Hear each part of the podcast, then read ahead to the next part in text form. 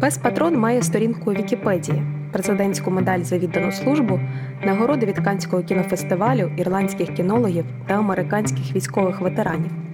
Інстаграм-мільйонник із Харкова Кіт Степан виїхав із північної Салтівки у Францію, де отримав Оскар для блогерів і збирає десятки тисяч на допомогу своїм бідовим братам в Україні. Пані Булочка, киця очільника фонду Повернись живим, має вже понад 20 тисяч підписників у Твіттері, де просто собі красується і ненав'язливо промотує роботу фонду. Тварини й діти завжди були обов'язковими рюшечками новинних випусків суспільно-політичних каналів. Це вічно зелена тема для жартів серед медійників. Гвардійці врятували з розплідника на Луганщині 21 собаку. Харків'яни, тікаючи від війни, вивезли у грозовику понад 70 котів. Львівський притулок за півтора місяця війни прийняв 2 тисячі тварин. Це випадкові заголовки сюжетів і новин. За час війни тварини стали по-справжньому потужним символом людяності українців, їхньої доброти і відданості. Ми своїх не кидаємо. Ми однаково піклуємося про усе живе, і цим і відрізняємося від ворога.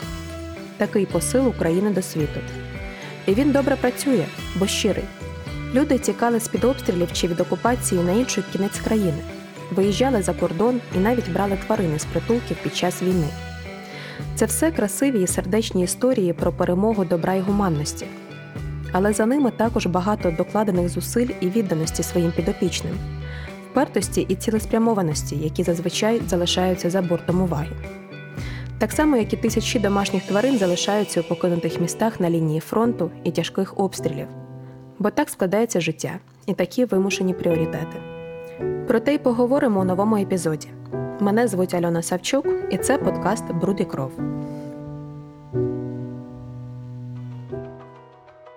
Знімок Насті Тихої авторства Крістофера Окіконе, як і її історія згодом, розлетілися без перебільшення усім світом. Це та дівчина з Ірпеня, яка разом із чоловіком вивезла під обстрілами з окупованого міста 15 собак з інвалідністю, а ще кішок, хамелеона, хом'яка і павука. Настя розповідала, що дорога від дому до зруйнованого Романівського мосту зазвичай займає 15-20 хвилин. Вони ж долали її 3,5 години. І то пощастило, що не усі п'ять. Десь на півшляху їх підібрав чоловік на авто. Каже, що злякатися так і не встигли, бо вся увага була прикута до тварин, щоб не погубити. Вони рвалися на повідках від страху і не могли йти самі через травми.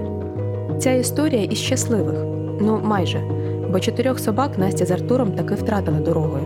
Вони злякалися і вирвалися з рук. Але є і суцільно печальні, коли тварини помирали від голоду у тих притулках, які люди покинули утікаючи. Є купа відео і фото свідчень того, що росіяни розстрілювали тварин у притулках і розплідниках, і просто на вулицях, зі страху від жорстокості і навіть задля їжі дуже багато людей кидали своїх тварин, або там вимушені були кинути, або вони тікали, і ще щось з ними ставалось. Але стільки ж багато людей і забирали з притулків. Хтось наважувався. Е, там забрати собаку з притулку, е, тому що не можна відкладати життя. І повномасштабне вторгнення показало, що якщо ти чогось хочеш, е, ти маєш це робити зараз, тому що в тебе може банально не бути більше часу. Це Олена. Вона із Києва, працює в ІТ. Кілька років допомагає у притулках для тварин. Від початку повномасштабного вторгнення Олена активно впряглася у зооволонтерство. Доглядала за підопічними кількох київських притулків і тими, хто вижив після окупації області. Прилаштовувала котів із Чернігова, вивозила тварин за кордон і воз'єднувала їх із власниками-переселенцями по Україні. За цей час надивилася дуже різного. Я відчувала, що я маю робити щось корисне, я маю допомагати. Всі активізувалися, я в тому числі. І я спочатку намагалась там щось тикалась, никалась там або піти в лікарню, волонтерити, або ще кудись, але якось з волонтерством для людей не складалося. А з тваринками пішло як по маслу. В Сіріусі е, можна навідувати котиків, але там їх значно менше ніж песиків, тож не так потрібна допомога. Але ще є притулок на виноградарі який починався взагалі як центр перетримки. Але з початку повноштабного вторгнення вони також рятували з гарячих точок собачок і почали рятувати котиків. Насправді в різний період там жили і кролики, і пацючки, і якісь якісь птахи. Тож е, таке. Е, от так я допомагала прибирати. за котиками, піклуватись за ними. От там як могли, так допомагали. Поки Сіріус був в окупації в Київській області. Ми, звичайно, всі дуже сильно переживали. Я волонтерила в притулку, який організувався після цієї трагедії в Бородянці. Трагедія у Бородянці це 300 загиблих від голоду і спраги собак, які чотири тижні провели в окупації без води і їжі, замкнені у вольєрах. Всього у місцевому комунальному притулку було 500 підопічних. Значна частина тих, хто вижив, була в критичному стані. Зоозахисники і волонтери звинуватили у загибелі тварин Наталю Мазур, керівницю Київської міської лікарні ветеринарної медицини, до якої відноситься притулок. Бо не було ні евакуації тварин, ані дозволу випустити їх із вольєрів, аби собаки мали шанс самі себе врятувати. І, врешті-решт, коли туди можна сказати, вломились е, волонтери. Е, вони називають себе Тейлд Банда, можна пошукати в інстаграмі дуже класні. Е, вони приїхали туди і врятували тих, кого можна ще було врятувати, і організували притулок на ВДНХ, точніше, не на ВДНХ, а в на іподромі, е, на саме саме на іподромі, там де конячки. Їм там виділили конюшню, вони організували вольєри для собачок, вони їх е, підліковували, вигодовували, прилаштовували, соціалізували. Ці ці собаки вони звичайно були дуже травмовані тим, що з ними сталося. Як про це не було б жахливо казати, але або тебе з'їдали, або ти їв. Е, тому треба було цю травму якось е, з нею працювати. Олена любить доглядати собак, вигулювати, вичухувати і соціалізовувати, як сама каже. Зате вдома має трьох котів: булочку, батю і хурму. Остання киця з'явилася в сім'ї вже під час російського вторгнення. У неї є своя історія. Моя знайома, яка теж дуже дуже дуже давно займається е, прилаштуванням собачок, рятуванням їх з вулиці і таким всім іншим. Е, Вона повідомила, що їй написала жіночка. Що її село евакуюють, вона буде їхати, немає куди діти котів, е, вони всі помруть, там е, активні бойові дії. Вона не знає, що з ним робити. Вона сказала, що е, машина буде їхати от з її селища в Київ і вона може в клітці привезти 40 одного кота в одній в одній клітці. От і якщо їх ніхто не забере, вона їх просто випустить. Це Чернігівський, і вони там розбіжаються. І вона в паніці писала: Люди, моя подруга, люди, будь ласка, поможіть, треба прилаштувати котів. І ми е, з ще кількома людьми активізували, знайшли притулки, знайшли переноски, як вести в ці притулки котики. І привезли не 41 кота, а 43. От і а ми розраховували от саме на 41-го, е, розпихували по притулкам. Е, і десь там домовили, щоб ще одного взяли котика зайвого, ніж за домовленістю. І одна киця вже нікуди не влазила. Я така, ну візьму собі на перетримку. Її ще й не хотіли брати, бо вона була найменша, найслабша, найхудіша, найзачуханіша. Ем, От я забрала її собі, потім подумала, боже, кому до мене така затюхана треба, як не мені. Ось так. Так хурма залишилася з Оленою. До слова, за тим же принципом у неї з'явився і кіт батя. Вона підібрала його з вулиці вже дорослим і хворобливим, з думкою, що інакше він би просто не вижив. Все одно ж ніхто йому шансу не дасть, бо кому такий потрібен, старий і зачуханий. Поки ми розбирали її різноманітний волонтерський досвід, я попросила Олену пригадати найбільш пам'ятну історію за період війни. Вона розповіла кілька. Якщо ви підписані на зоопатруль, то ви напевне бачили їх. Е, вони робили серію постів е, таких трагічних, і я дуже сильно плакала, коли побачила ілюстрацію і опис до цього посту, коли люди забрали дитину. А котик, е, котика не забрали, лишили, і він просто помер в колисці дитячій. Ох, я зараз скажу, мене аж мурашки.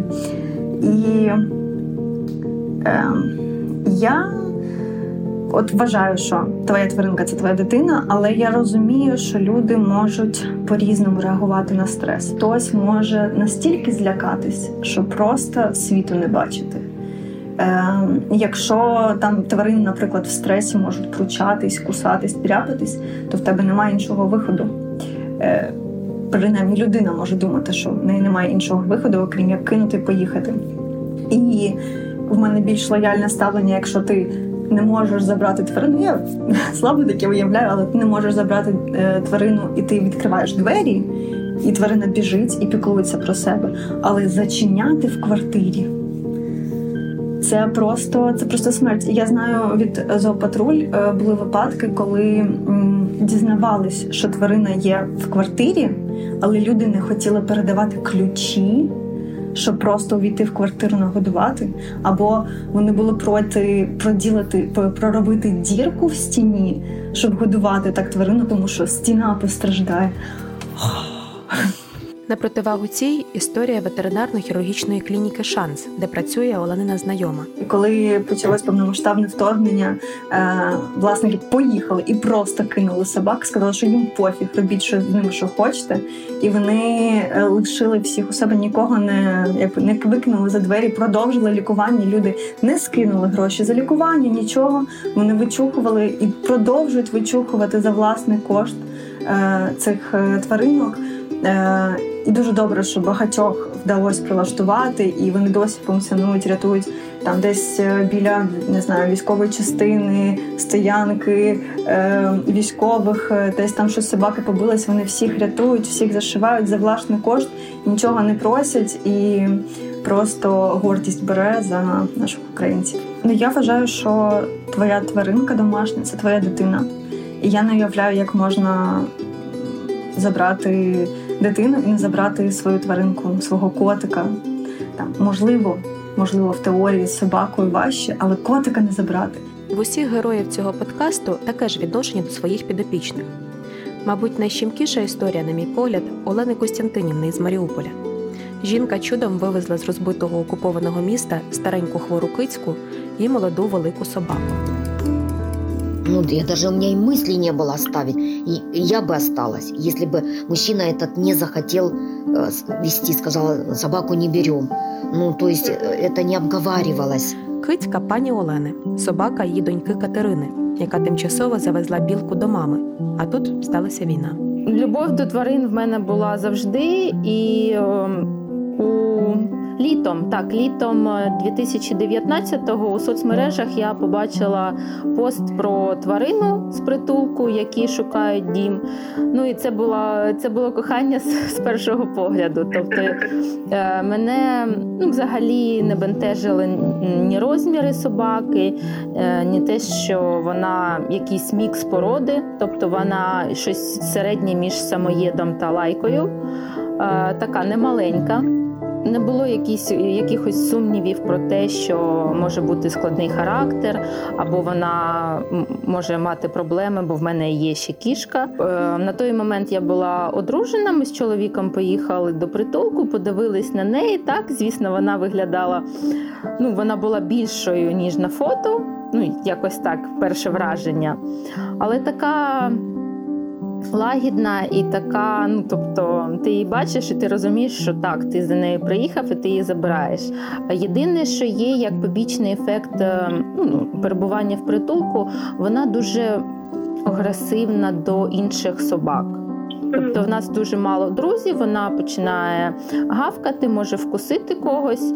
Ну, Це як маленькі такі краплинка дьогтю в бочці з медом, тому що загалом ну, собака просто дивовижна, вона любить людей, вона дуже любить дітей, зі всіма бавиться. Тобто на вулиці, коли ну, її люди бачать, і, по-перше, цікавляться, бо дуже цікава така в неї розкраска, вона біла і лише вуха такі рижі. так. Е, хтось хтось навіть думав, що ми їх фарбуємо. Я розлучилася і була вимушена тимчасово переїхати е, на орендовану квартиру, де за умовами мені дозволили взяти з собою кішку, але собаку не дозволили.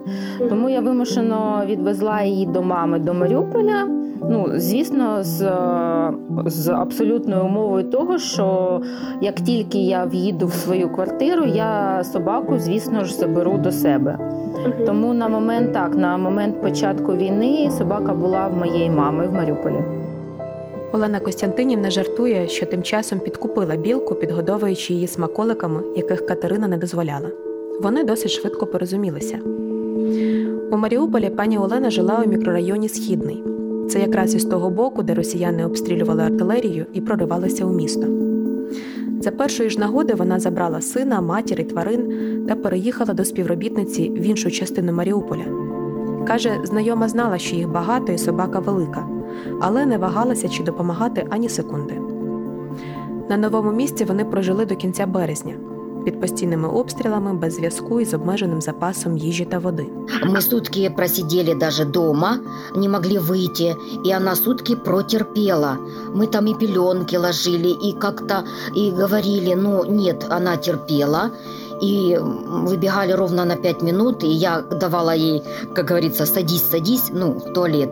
Она быстренько, и мы бежали снова на восьмой этаж. Мы единственные один раз пошли в кинотеатр, там у нас был, вот. Но, понимаете, там очень много людей, тоже с собаками. Она, ну, ну, реагирует вот это вот. И я все время ее же ложись, ложись. Ну, очень тяжело.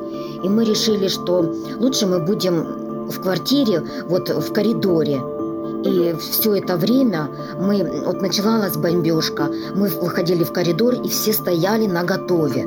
То есть она стояла, кошка в лукошке, бабушка, ну, мама моя, как бы старушечка, ну, мы на стульчик так ее садили, вот.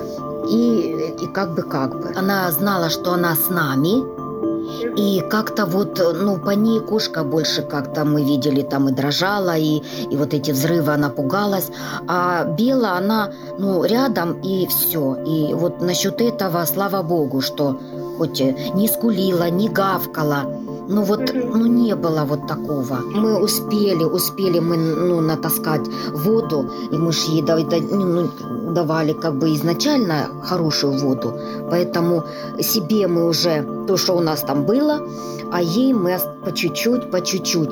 Ну, единственное, что вот в Мариуполе корма было мало, и я ее немножечко, приу- ну как, ну не приучила, а стала давать вот э, суп, но только без юшки, чтобы было, знаете, сытнее, как каша, картошка, там, с вермишелька, ну, что было. И она сейчас как бы иногда просит, но мы уже, уже конечно, не даем. Пані Олена каже, що білка поводилася дуже чемно, ніби розуміла, що ситуація кризова і усі мають її перетерпіти.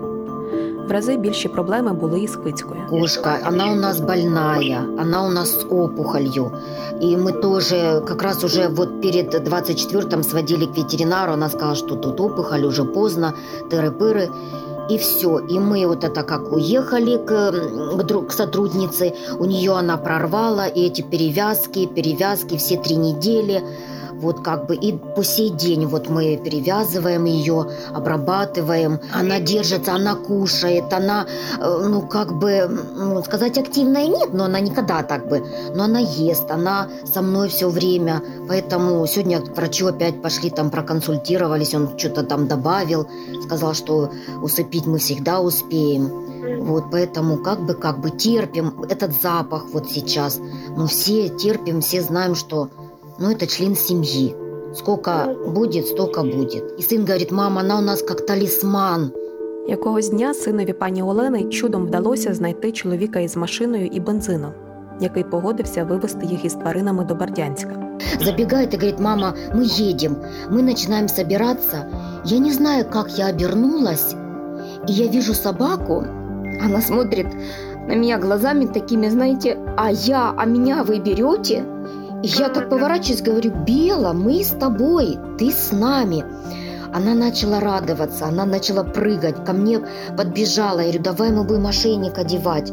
То есть, понимаете, я не знаю, как я обернулась и глянула на ее морду. Ну, я даже у меня и мысли не было оставить. И, я бы осталась, если бы мужчина этот не захотел э, вести, сказал, собаку не берем. Ну, то есть, э, это не обговаривалось. Блокпосты, но, знаете, ну, все вот, все, и те, и наши, вот, видя собаку, ну, более или менее все отнеслись, слава богу. Не было такого, о, там, пса нет. Наши ребята, так они вообще там ее и, и, и- и гладили, и, о, говорит, у вас какой охранник. Да, она знала, что нужно сидеть, молчать, э, ни с кем не разговаривать. Дочка нам нашла ну, комнатку. И они тоже, они, дочка предупредила, что собака. Но они, когда мы, мы заехали, они не думали, что она такая большая. Но видя нас, мы черные, ну, грязные, ну, в общем, как говорится, худые, все, они не отказали. И мы вот 12 дней там пробыли, она не гавкала, она, ну, абсолютно, ну, ну ничего, только выходили вот на улицу и в комнатке в этой. Потом мы поехали, ну, как бы на крас... автобусами Красного Креста, мы до...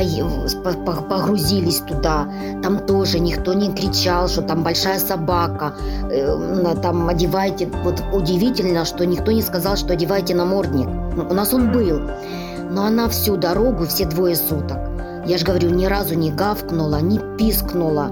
Водички мы там наливали, корм по чуть-чуть давала, чтобы нам хватило.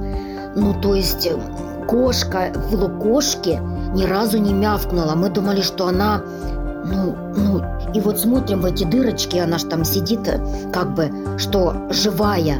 Они там, мы постелили там такие пеленки, что, чтобы ей, ну, как бы ходила, и, и все. Мы на удивление просто.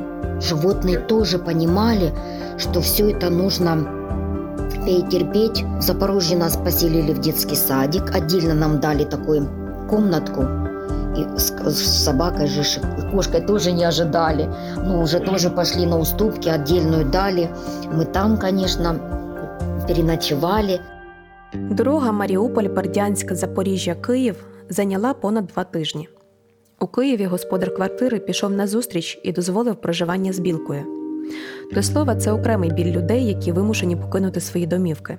Надто часто їм не здають житло саме через те, що в сім'ї є пес або кицька. Цього разу орендодавець виявився адекватним. Жодних проблем він не створює і ніяких умов через тварин не ставить. Білка освоїлася на новому місці, веде себе гарно. Єдине, що занадто прив'язана до пані Олени і хвилюється щоразу, коли жінка виходить із дому. Бывает, бывает, если я ухожу, то она стоит и смотрит. Я Бела, ты дома? Но я сейчас приду. Ты не одна. Тут вот бабушка, тут Миша, ну все. И вот она ну, лежит в коридоре, бабушка, ну, мама говорит, что лежит вот и ждет. Бывает, подскуливает, но я ненадолго же ухожу, там магазин все. И я прихожу, она радуется, она, ну, столько это, Бела, да мы тебя не бросим, ты все время с нами. За счет того, что она из приюта, она вполне как-то вот комфортно, комфортно оставалась дома одна. То есть э, ты ее выгулял, позанимался с ней на улице, пришел, оставил дома, там ушел на работу. То есть она понимает, что ну, это ее время. Спит спокойно, там где-то с котом, может быть, вместе играет. И не было никогда вот таких вот э, моментов, что она скулит за тобой, сидит, ждет возле дверей. Вот. А поскольку столько времени с мамой э, провести, и, ну, во-первых, и в ситуации очень сложной, и в закрытом вот помещении практически, потому что с квартиры не, не, не выходили. Поэтому, конечно, сейчас это такой немножечко побочный, да, вот э, эффект в поведении, но я, конечно, надеюсь, что со временем это все наладится, и у нее вот такая уверенность в спокойной жизни, ну, как, в принципе, у всех э, появится, ну, точнее, вернется. Пані Олена каже, що дуже радіє тому, що білка була із нею у Маріуполі, і не впевнена, що вижила би без собаки. Білка її розраджувала і займала роботою. Не було часу жахатися і впадати у вічі від того, що відбувається навколо. Вот она меня отвлекала. Я знала, что мне нужно ее как-то успеть на улицу вывести, накормить, как бы, ну, понимаете, поэтому, ну, совсем, и она к бабушке, к маме подходила, она э, ложила голову э, на диван, когда она там лежала, тоже согревалась, она лежала с нами, грела нас, я говорю, Катя, наверное, я бы, ну, совсем по-другому, ну, не знаю, видержала би или ні, чесно. Тут, у Києві, вони зараз разом багато гуляють біля річки і парку. Білка допомагає пані Олені менше горювати за рідним містом заспокоює і дає надію, що все зрештою буде добре.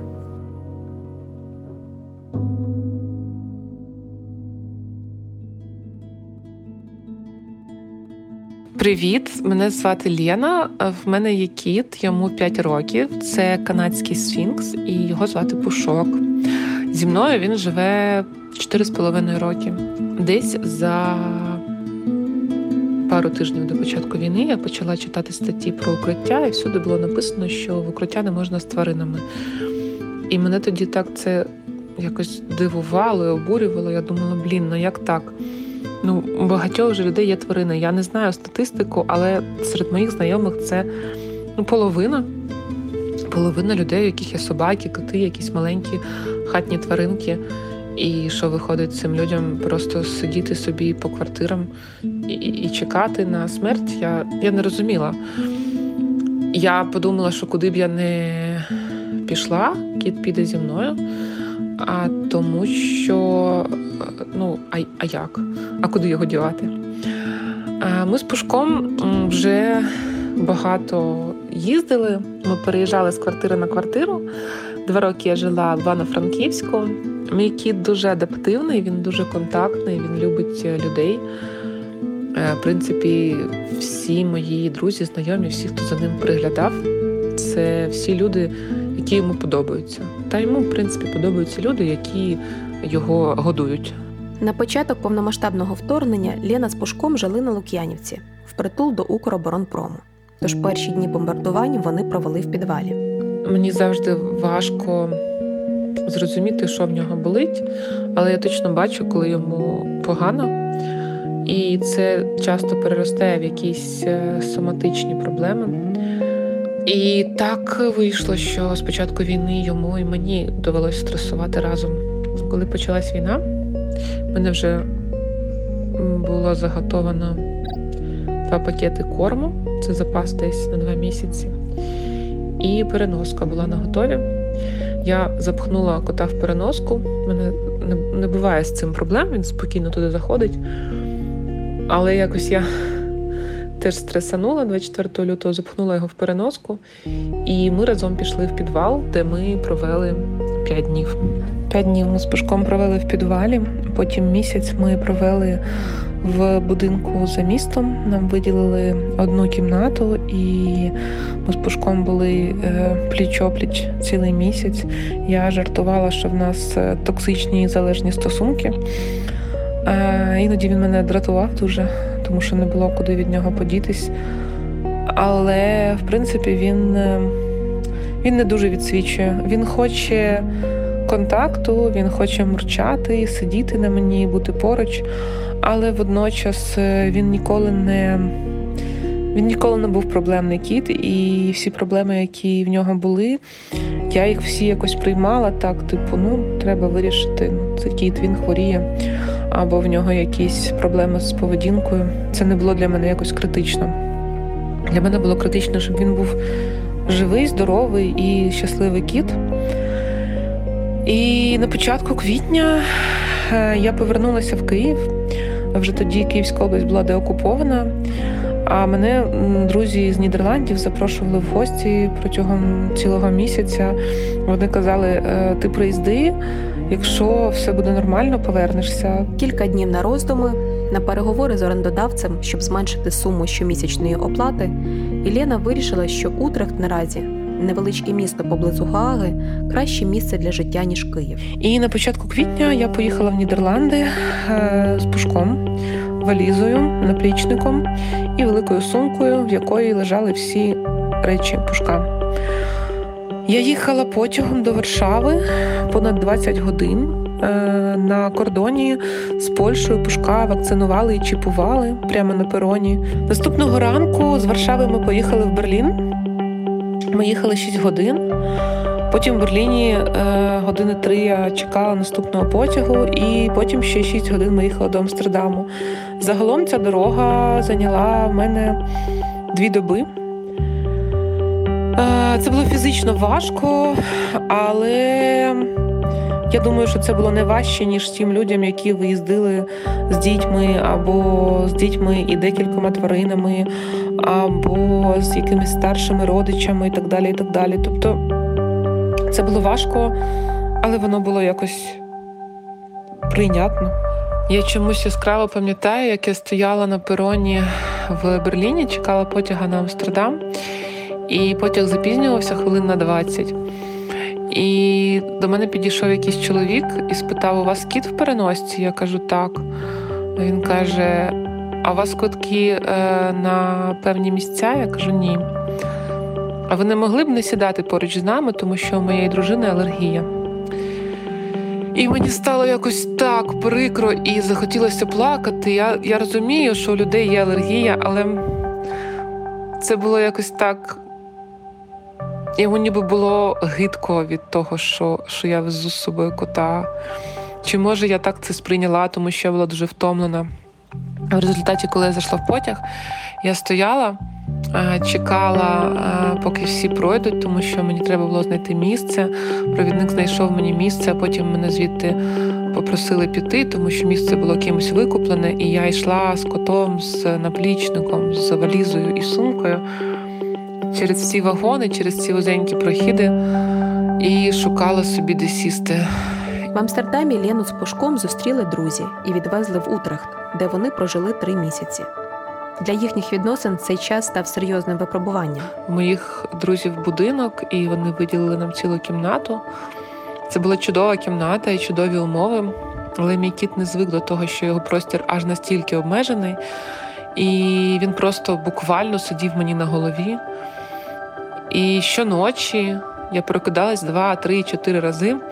І ми з подругою, в якої в е, березні народилась дитина, жартували і рахували, хто частіше прокидався, тому що ми жартували, що діти маленькі так будуть.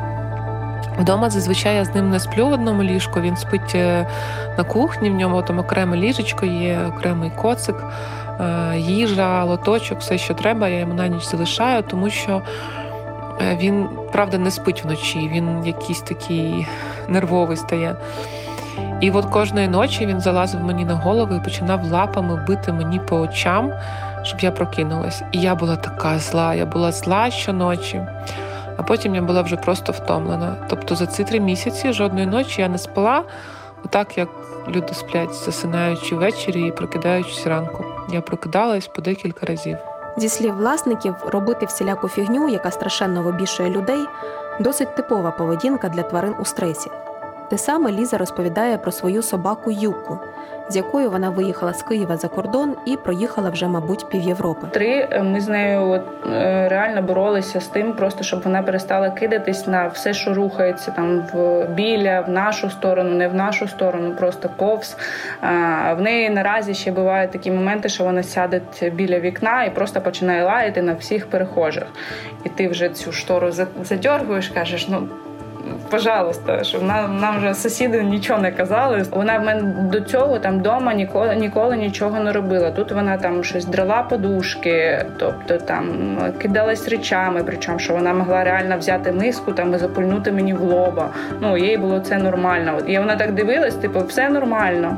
Ну тобто, ну, от стрес в неї так виливався. Методом спроб і помилок Ліза визначила, що таку поведінку собаки дуже добре коригує дотримання звичної для неї рутини. Виявляється, ритуали заземляють і заспокоюють не тільки людей. Потім я почала настроювати, навіть якщо ми пере, ну, переїжджаємо, тобто ми їдемо там, твоя прогулка ну, завжди там з 8 по 9, то ми їдемо після 9. Тобто спочатку ти гуляєш, потім ти кушаєш, там 30 хвилин ти відпочиваєш, і потім ми можемо тільки кудись їхати. І, Ну і так же ввечері. Тобто я зберегла її час. Е- постійних звичок. Тобто, коли вона гуляє, коли вона їсть, коли вона спить. Я ну, намагалася як як більше цього часу тобто, зберегти, і вона потім вже ці переїзди перестала ну, сприймати як щось особливе, оскільки вона знала, що там в цей час вона все одно поїсть, в цей погуляє, ну а в цей поспить. І і вона вже якось е, ну краще почала до всього відноситись. Тобто зараз ми як переїжджаємо, вона просто ну сприймаєте, як ми їдемо в машину, десь ми там півдня будемо їхати, але потім ми все одно десь зупинимось, будемо спати нормально. І тобто вона вже не, не така психована, як була на початку. І як тільки навіть при при нормальному стані там ти пропустиш якусь їх прогулянку, вона буде психова, вона не буде розуміти, що це таке, чому так сталося, там в чому її провина. Це тварина, це це не людина, їй не пояснює класний, що так не можна, або тут ми десь затримуємося, чи ще щось. Просто треба це прийняти і розуміти, що якби ти тут більше підстроюєшся під тварину, під під її якісь е, конкретні е, цілі. А сам ти там вже якось розберешся, комусь скажеш, де ти там запізнюєшся, не запізнюєшся. Ну якось ти це ти це зможеш пояснити. Ліза сама із Криму.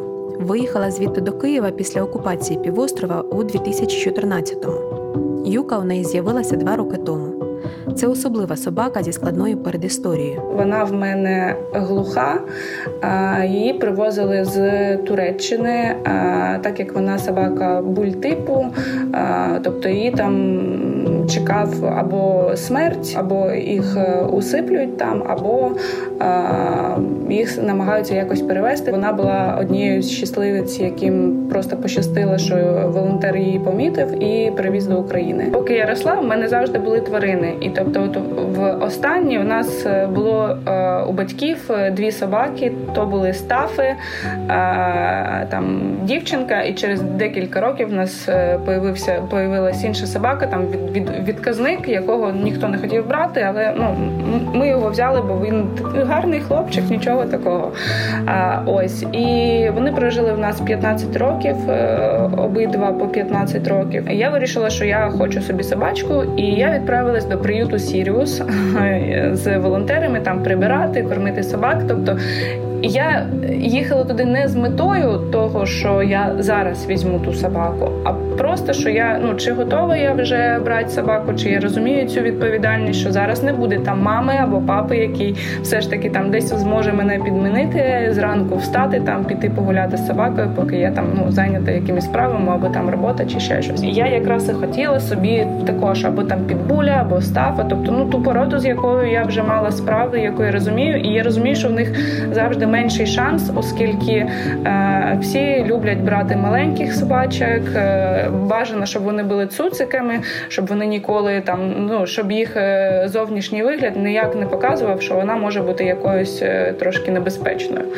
А, І тому я почала питати там у людини, яка ну, влаштовує ці поїздки, може десь він знає, що є, є якісь там стафіки, або там підбулі, або хтось, ну які шукають там родину і тому подібне, оскільки я, наприклад, там ну маю відношення до цієї породи, я розумію, як з нею працювати. І він сказав, що так є, але типу є такий нюанс. Типу, собака дуже е, гарна, хороша, прикольна, але вона глуха.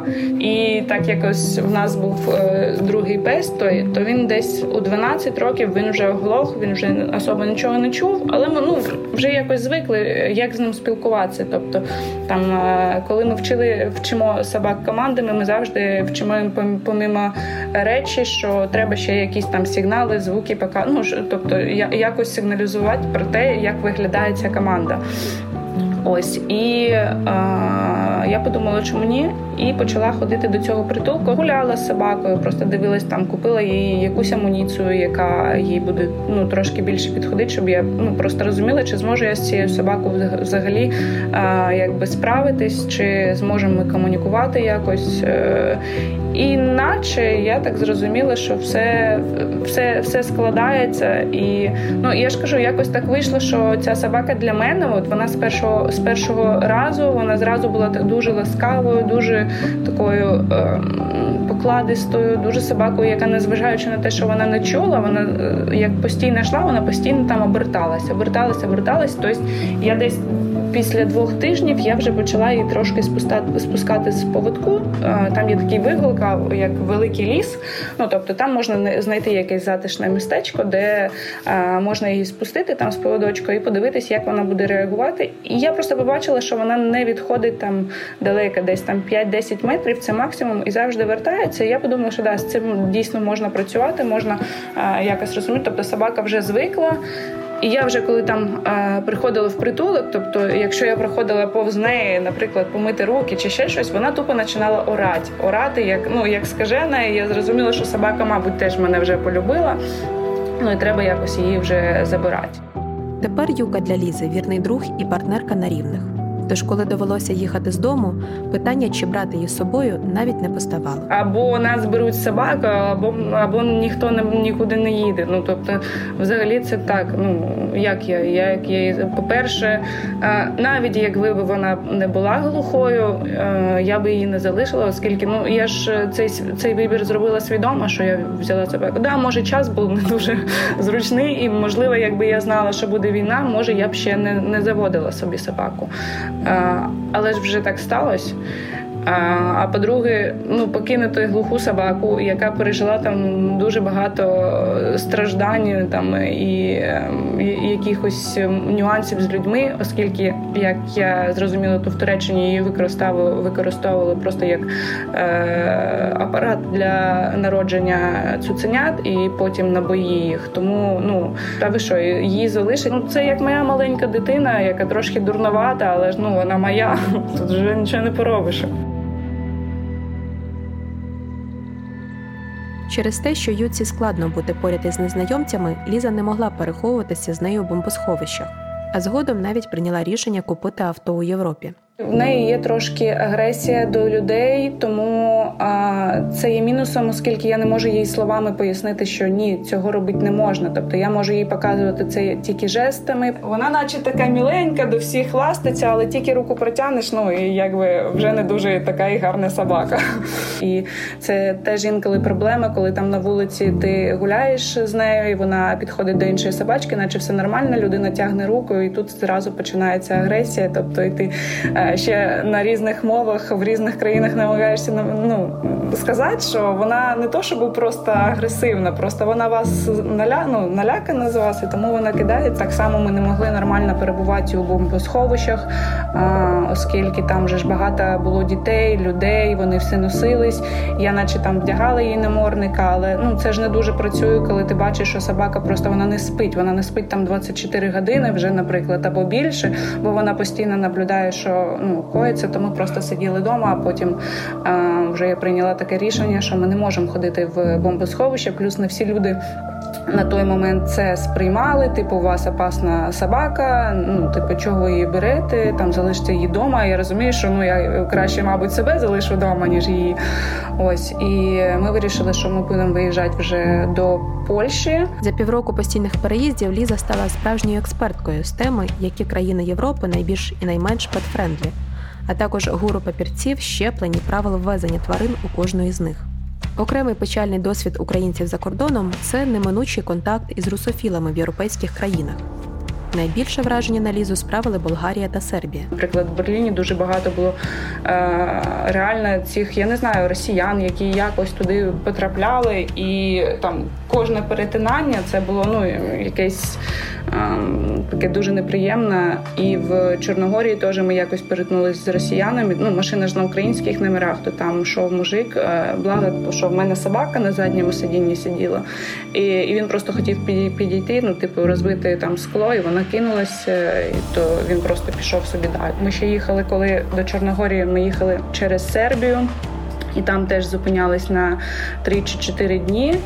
А, І ось там в нас теж були ну просто там, ну мені здається, кожен шаг там куди ми не приходили, де нас питали, наприклад, звідки ми, ми відповідали, що з України, і там було постійно там е, you have a stupid war, you have a stupid government, you don't understand, е, Russia is good. І ось е, в Сербії, звісно, дуже погано. Ми просто от ми сиділи вдома всі ті три дня. Там ну от виходили тільки на прогулянку з собакою, заходили і все більше нічого не хотілося. Ну, не, не хотілося, просто хотілося поїхати якось далі, оскільки куди б ти не пішов, всюди тобі кажуть, що а, ви робите щось не так. Поїхали до Болгарії, а, і там ми пробили майже три місяці, але вирішили, що треба переїжджати звідти, бо е, дуже така країна цікава. По-перше, там дуже багато. Е, Русофілів, які все ж таки, хоч не хочеш, вони чомусь дуже е,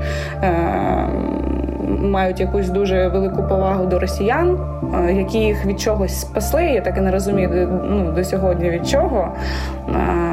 Але ну якось так. І ти, наче в безпеці, але ти не в безпеці. Якщо є якась десь русня, то по-любому буде якийсь конфлікт. А, Або якщо ще країна, яка в більшості своїй там тримає якийсь нейтралітет, то це дуже теж було тяжко.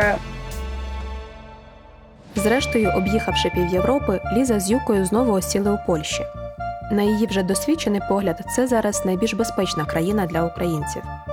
Поточний план добути до грудня і повертатися додому. І тут вже можна відчувати себе якось більше в безпеці, оскільки е, тут взагалі мова про Росію вже ніяк не йде, або йде в негативному руслі. і Ти розумієш, що тут десь поряд з тобою є однодумці, е, або ну якось так. Е, але ну і ми ж виїжджали перший раз теж через Польщу. Тобто на той момент, коли ми виїжджали, було дуже багато допомоги. Тобто ем, там ну на кожному шляху, вплоть до того, що ми ж були з цією переноскою. Вона може була і невелика, але ніхто там не не казав, щоб собаку ми садили в переноску. Тобто допомагали всюди, там садили нас на потяг. Людина, навіть яка там везла нас з кордону, дала нам якихось там, наче 100 злотів, просто типу на перший час. Якщо там вас не вийде там житлом, то ви зможете десь щось за ці гроші забронювати собі. І ось нарешті нам вдалося знайти. Е, у Польщі е, житло. Зараз ми будемо тут перебувати до 6 грудня. Ну це вже останній переїзд. Е, слідуючий вже буде тільки в Україну, бо ну нема вже сіл. Ти тут ну всюди не можеш відчувати себе ніяк. Тобто ти не маєш ніяких прав об'єктивних. Якщо тобі щось не подобається, ти повинен терпіти, оскільки ну не то опять же положення, щоб казати, що а я хочу там або я можу, або ще що. Да, навіть якщо ти платиш зараз гроші, де там ти перебуваєш, але все одно тобі треба якось а, ну тримати себе у руках. І наразі така ситуація, що ти не хочеш виставляти е, українців як е, да, якесь бидло, яке там буде боротися до останнього за те, щоб було як, як він хоче не та ситуація, плюс якби ми не на відпочинок приїхали, а просто намагаємось якось а, жити. З такими ж думками Лена покинула Нідерланди два місяці тому і повернулася із пушком додому. А в Києві з нею сталося те, про що Олена розповідала на самому початку. Лена дуже давно хотіла собаку, але постійно відкладала це рішення. Війна, невизначеність і близькість смерті усе спростили менше роздумів, більше дій. Так у неї з'явилася дівчинка Емма, їй 4 місяці. На початку війни я зрозуміла, що моя мрія завести собаку може ніколи не здійснитися, тому що я завжди ставила собі умови, що собака в мене буде тоді, коли в мене буде власний дім, квартира. Але на початку війни я зрозуміла, що власної квартири в мене може не бути. І... А собаку я хочу вже і життя дуже коротке. І я пообіцяла собі, що як тільки я повернусь до Києва, як тільки ситуація трошки заспокоїться, я одразу ж буду підшукувати цуценя. Я чомусь вважала, що це має бути обов'язково цуценя, тому що мені хотілося, щоб вона чи він з дитинства подружилися з котом. І коли я повернулася до Києва, я одразу почала шукати іншу квартиру е, з умовою, що власники дозволять мені завести собаку в цій квартирі. Я знайшла таку квартиру, і вже за пару тижнів я поїхала в притулок у Сіріус і обрала там цуцика, назвала його Еммою, і Емма живе зі мною вже півтора місяці. Емма виявилась матисом Дратхара, це мисливська порода в ній купа енергії. Вона просто не знає, куди цю енергію дівати. Ми з нею гуляємо по три рази на день. Ми з нею постійно бавимось, постійно займаємось. Перші три тижні мені було дуже важко, і потім друзі почали пропонувати періодично з нею нянчитись, і це допомагає, тому що цуценя це не кіт, цуценя це тварина, яка вимагає від тебе постійної уваги. Тобто постійно, коли вона не спить, вона постійно щось від тебе хоче. Але мені здається, воно того варте. Іноді я прокидаюся зранку і думаю, блін, в мене є собака. І це якесь зовсім нове відчуття. Лена людина стратегічного планування. Їй спокійніше живеться, коли має чітку схему дій на різні варіанти розвитку подій. Зараз чи не найбільше її турбує те, наскільки реальні шанси повторного наступу росіян на Київ і чи доведеться знову виїжджати. Але тепер це буде в рази складніше, бо тепер є Ема. У мене немає якихось особливих планів, просто ростити цуценя, турбуватись про неї, виховувати її, дивитися, як вона перетворюється на круту дорослу собаку. А якщо раптом буде так, як було в березні, або гірше, або якось за інакшим сценарієм, але так, що нам доведеться кудись тікати. Ну що ж, у кота є переноска, у собаки є е, повідець. В принципі, ми підемо туди, коли куди треба буде піти.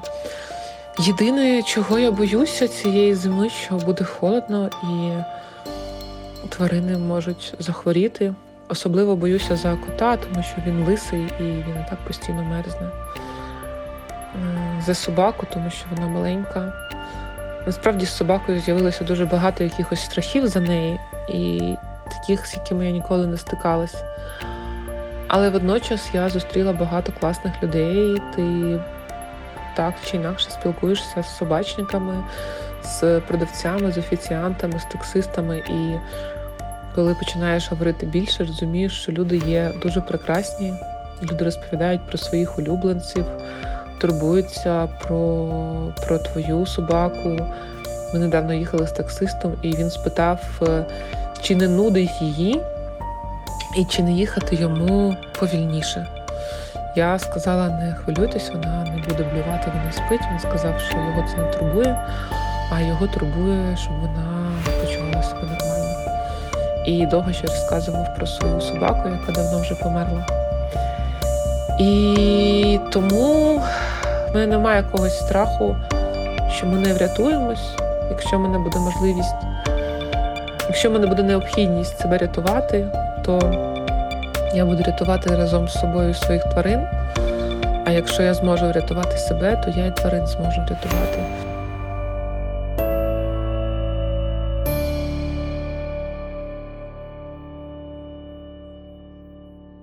Дещо відокремлена від решти, але не менш важлива тема це покинуті безпритульні тварини на передовій.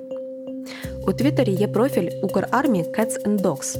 Його автори щодня публікують нові фото військових із нічийними котиками і собаками, яких вони підгодовують на своїх позиціях. Крім них, іще десятки інших тематичних пабліків, постів і просто ситуативних знімків бійців, волонтерів чи медійників. Навіть із цієї досить обмеженої інформації зрозумілий катастрофічний масштаб безпритульності тварин на лінії зіткнення. Нещодавно наткнулася у Твіттері на тред Дмитра, бійця батальйону Свобода із позивним Глазун. Він якраз про це. Тож вирішила розпитати його про ситуацію детальніше. Тварин на війні багато. В основному це собаки і коти. Взагалі е, по собаках е, дуже легко визначати, де живуть люди. Е, це завжди так було, бо собаки тягнуться до людей. Вони бачать, мабуть, в нас якимось як джерело виживання, джерело їжі, скоріш за все.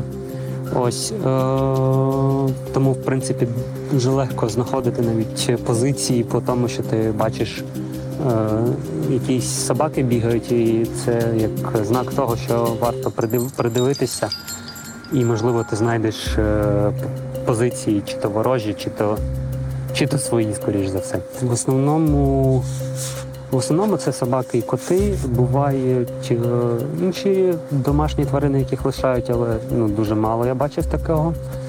Е, а собак і котів дуже багато, особливо собак. Е, просто от куди б ти не прийшов, проходить півгодини, години, і ти вже бачиш одного, другого, третього. Вони голодні, вони потребують догляду. Е, засобів догляду, як там пігул, пігулок від кліщів, засобів від е, бліг і так далі. В основному, ясна річ, ніхто цим не займається. Так чисто на власній ініціативі може бути, що хтось попросить там прислати якийсь ошийник чи якусь е, пігулку. Так я намагався пару разів робити, але дуже складно за цим цим контролювати. Їх дійсно дуже багато, і вони на кожній позиції. Чому так складається? Ну це війна, і люди е, часто, мабуть, діють від того, що що просто залишають цих тварин і не мають змоги їх забрати, і це жахливо насправді. Я не знаю, як ну, як можна лишити того, за кого ти взяв відповідальність і частину себе, це, мабуть, дуже болюче. Я сподіваюся, хоча б що це дуже болюче для цих людей. Якщо ні, то це дуже сумно для нашого суспільства. Про Дмитра варто знати також те, що Донецька область його рідна. Він із Єнакієвого. До повномасштабного вторгнення, як сам формулює, жив свою лучшою жизнь. Багато подорожував, за спиною має більше 50 країн світу і розвивав власний бізнес, тримає мережу хостелів на Кіпрі. А з весни пішов на передову і воював, зокрема, у Сєвєродонецьку. Тож усе, про що розповідає, бачив на власні очі. Вдома у Дмитра теж є пес із вулиці, точніше із Карпатських гір. Історія їхньої зустрічі красива і душевна. В мене е, є собака, е, її звати Кускус. Е, це дівчинка. І два роки. Ми підібрали її в лісі. Точніше, можливо, вона нас підібрала. Це складне питання. Да. Ну, Так трапилося, що ми їхали в Карпати і зупинилися на стоянку по дорозі біля Траканівського форту. І стояли там в альтанці, їли диньку. І щось почало рухатися з-під забору, вилізло таке маленьке, мохнате, зашарпане в реп'яхах і кліщах. Ось Ми його трошки потримали на руках, опустили. І далі вона просто побігла за нами і е, бігла до самої машини, десь пів кілометра. І зрештою ми вирішили, що дамо їй шанс і візьмемо з собою в гори, якщо пройде е, з нами тижневий похід по Карпатах, то тоді будемо забирати і думати, що з нею робити. Ось. Ну і вона прийшла маленькими лапками, потапала в гори і так опинилася з нами. Ось. Е, і це було найкрутішим рішенням насправді за останні роки завести тварину. Е, вона допомагає жити, радіти життю, ходити, надає порцію окситоцину, коли ти гладиш тварин. Е, та й в цілому просто радіти життю краще. Каже, через це відчуття радості і причетності бійці на передовій досить часто приручають покинутих тварин. Цей зв'язок е, дає відчуття якоїсь е, спокою, спорідненості і безпеки. Ну і, мабуть, найбільше з цих цих перелічених пунктів це відчуття спорідненості. Ти переживаєш цей важкий період е, не сам, а з кимось. І це дійсно набагато легше. Просто легше і краще. Причому це ж працює в обидві сторони. Легше стає як людині, яка знаходить собі якусь істоту, за якою вона може е, доглядати, і яка надає їй в обмін на це якісь позитивні емоції і і просто можливість е, відчувати, що ти не один і що не все пропало. Проте, по-справжньому, другий шанс на життя, коли новий господар забирає із собою на іншу позицію або додому, щастить отримати зовсім маленькій кількості тварин. Да, на жаль, е, ну по моїм спостереженням, десь відсотків 20-30 тварин, е, яким щастить, які з кимось зближаються так, що ну, стають прям не вода, і їх вдається забрати. Е, зазвичай це собаки такого середнього розміру або маленька середнього розміру. Великим собакам, на жаль, просто немає місця. Ну, Ситуації бувають різні. Е, перехід з позиції на позицію. Іноді собака просто Е, наприклад, як було в Сєвєродонецьку, у нас там була велика така собака, вона була залякана, вона просто боялась виходити, і відповідно ну, її притягнути не було можливості. Вона тупо не хотіла нікуди йти. Е, і і ну, займатися цим нікого не не, не було е, якби, можливості, бо першочергово стояло зберегти своє життя і і, і, і перенести бика і, Ось тому якби ситуації бувають різні, і найчастіше просто собаки залишаються. Вони, е, якщо не йдуть за людиною, то в них е, дуже мало шансів вижити. Ну бо ніхто не буде тягати на собі ще додаткову собаку. Прошу Дмитра розповісти якусь добру історію з хеппі-ендом. У нас е, була маленька такса. Пуля її забрав один з наших командирів Шаргород. Да. Така маленька такса, яка просто прибилася до нас е, з перших днів е, в Сєвєродонецьку. І вона прям така бойова собака, і і постійно ходила поруч з Шаргородом, дуже сильно з ним здружилася, в розвідку з ним ходила. І і зрештою ем, він її забрав. Я навіть її вивозив е, з Сєвєродонецьку. Ми останні виїжджали з позиції і їхали в Жигулях. І я їхав на передньому сидінні, і мені дали собаку, щоб я її тримав. Я сидів на передньому сидінні, тримав цю собаку, вона дивилася у вікно, і ми е, роздивлялися в повній темряві, їхали без будь-якого світла, без фар, без нічого, тільки з водія. Е, ночник був е, на на шоломі прикручений, але при цьому ніч була так доволі е, світла. Ну і від е, догораючого міста було видно е, е рештків цього мордору, який там влаштували, як все горіло, палало, 80-90% міста зруйнованих. І собака їхала і дивилася у вікно, а я її тримав на руках. І, зрештою, її е, Шаргород забрав собі, і потім навіть далі е, ми були в Зайцево, коли то вона була з нами вже ну, після ротації. Він забрав її додому, і потім вона з ним вже поїхала на фронт і була далі з ним.